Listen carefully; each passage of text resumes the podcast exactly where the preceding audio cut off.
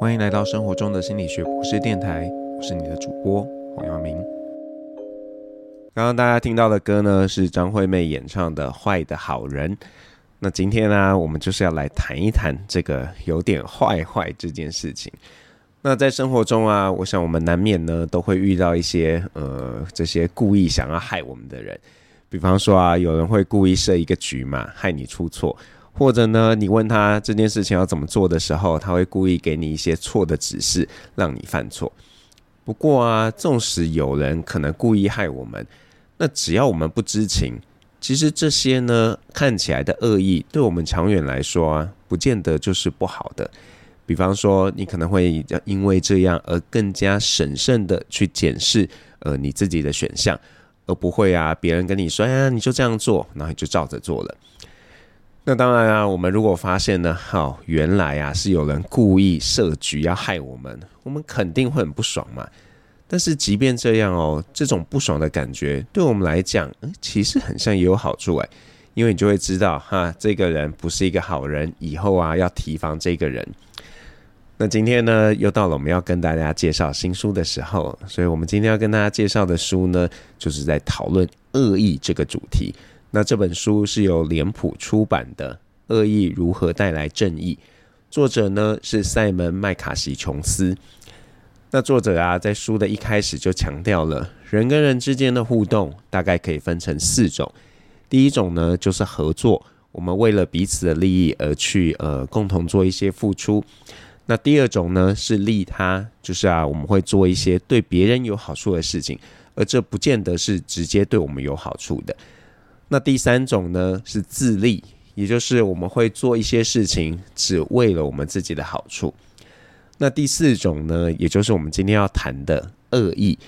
就是呢这件事情啊其实你做了对你自己也会有伤害，但是呢可能对别人的伤害是更大的。那这个恶意啊就其实很奇妙嘛，你说为什么做这件事情对你也有坏处你还是要做呢？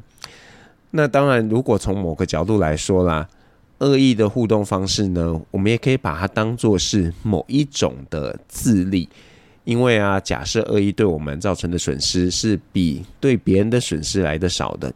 那我们这样做呢，就可以说，哎、欸，其实对你是有利的嘛，只是呢，为了得到这些有利，你必须付出一些成本。那为什么我们要这样做呢？为什么我们要去做一些对自己不好，然后对别人也不好的事情？那我觉得这个真的是一个很好的问题。那作者在书里面呢，提到一些证据。那第一个证据呢，他就说啊，有些研究发现啊，人们在喝醉的时候，会有比较高的比例去从事恶意的行为。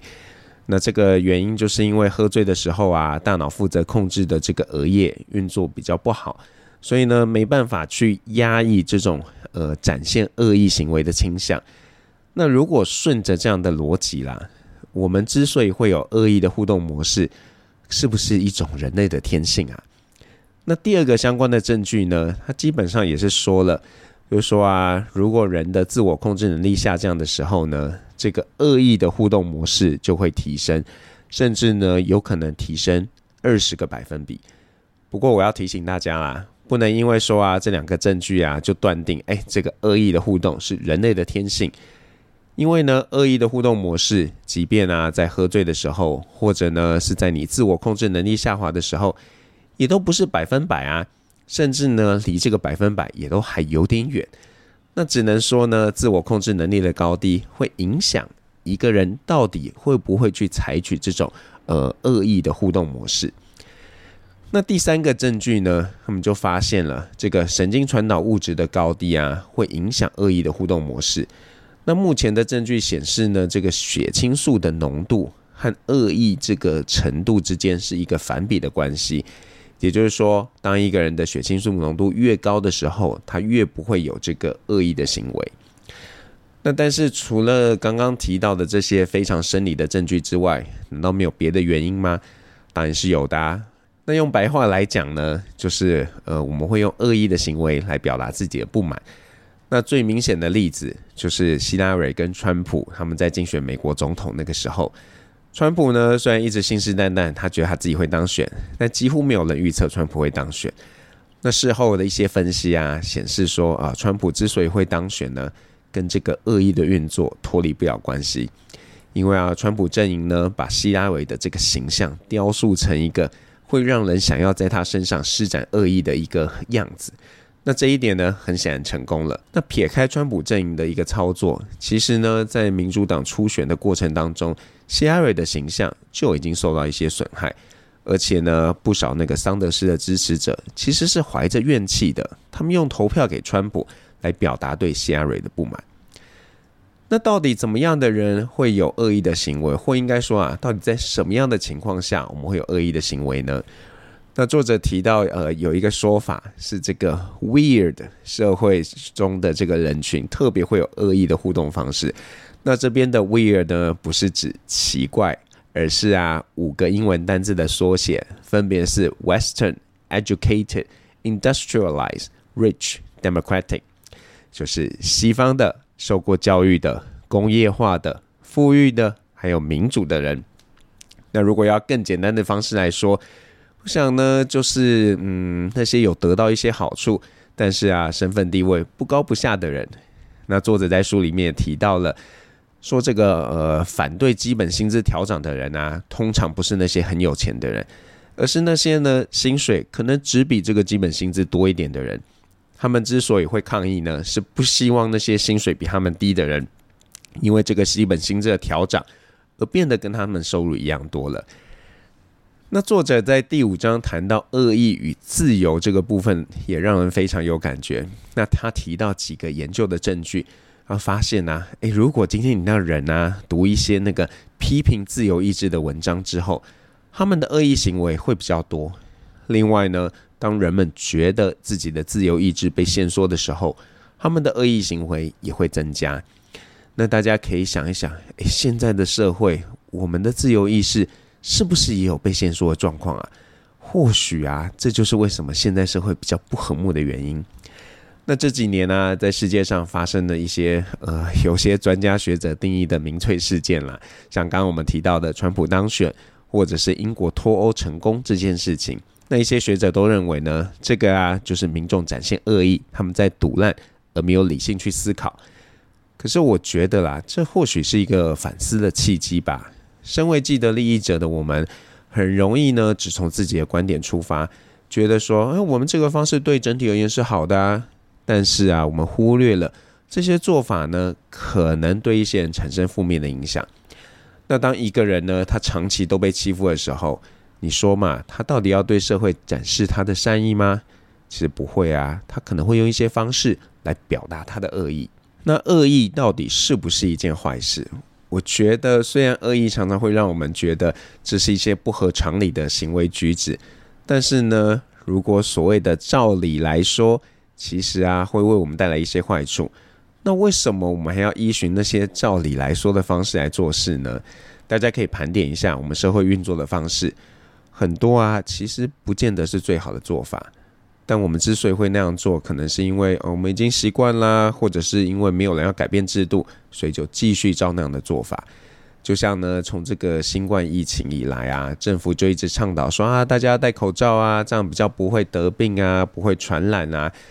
但你说嘛，戴了快要三年的口罩，我们这个疫情扩散的情况真的有比较不严重吗？当然这问题不好说啦，不过可以确定的是呢，有些国家、啊、在疫情比台湾现状还要严重的时候，就已经解除口罩令了。像我在八月下旬的时候去丹麦，几乎没有人戴口罩。那当然他们那个时候疫情的状况可能比台湾不严重，所以你说嗯，到底戴口罩是不是就是一个合理的做法呢？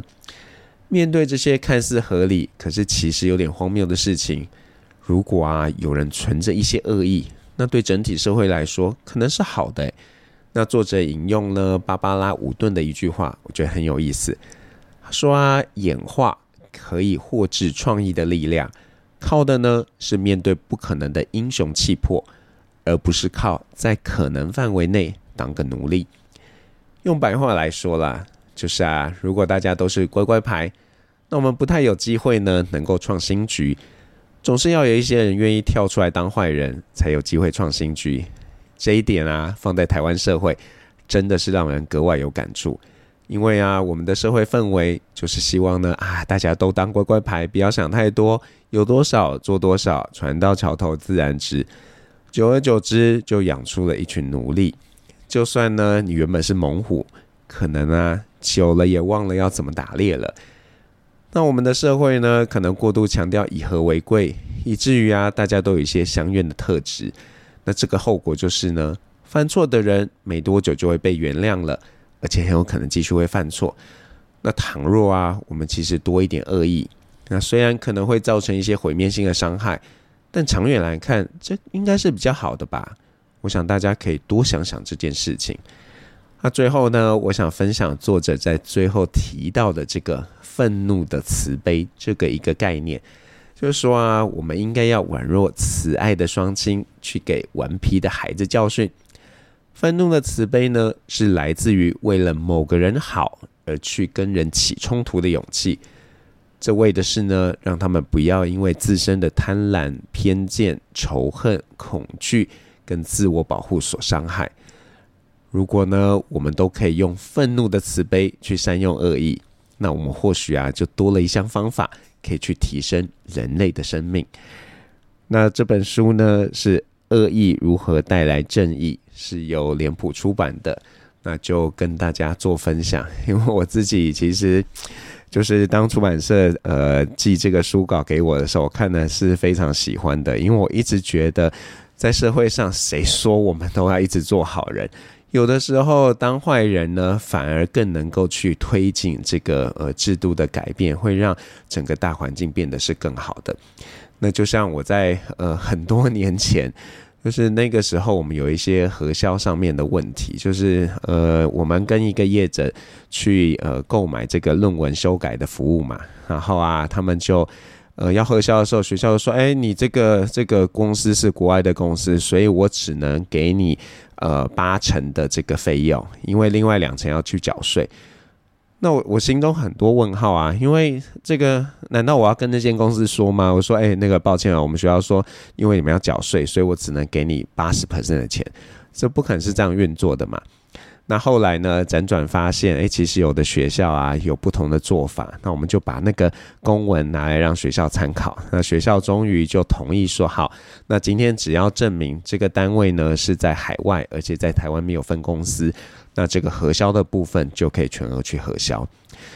那那个时候虽然弄得这个风风雨雨的，然后我也是常常觉得很不开心，但后来有一个好的结果啦。那这个呃，在会计社承办人员呢，他也跟我说啊，老师啊，谢谢你去做这件事情，让很多老师可以因此受惠。所以我想就用这个跟大家共勉吧，就是我们不要只想着要当好人，而去呃做一些事情，或是不去做一些事情。我们应该用更大的维度来想一想，到底最整体来说什么是比较好的。那即便呢要达到这个比较好的境界，我们偶尔需要使一点坏，做一点坏人，那可能也是值得的吧，至少我是这样觉得的啦。那最后呢，如果你是 K K B O X 的用户啊，再送一首歌给大家，这首歌是苏慧伦演唱的《我们都是好人》。那可能在很多的呃关系当中啊，大家嗯也不是不好，但是呢就嗯。没有想得远一点吧，然后很像就会彼此伤害。那在感情中是这样，在呃其他环节当中，大家也可以想一想，你是真的要一直当那个好人吗？还是偶尔当一下坏人，然后让大家在经过一些伤痛之后，可以有更好的一个未来，会不会是比较好的呢？生活中的心理学博士电台，我们下次再见。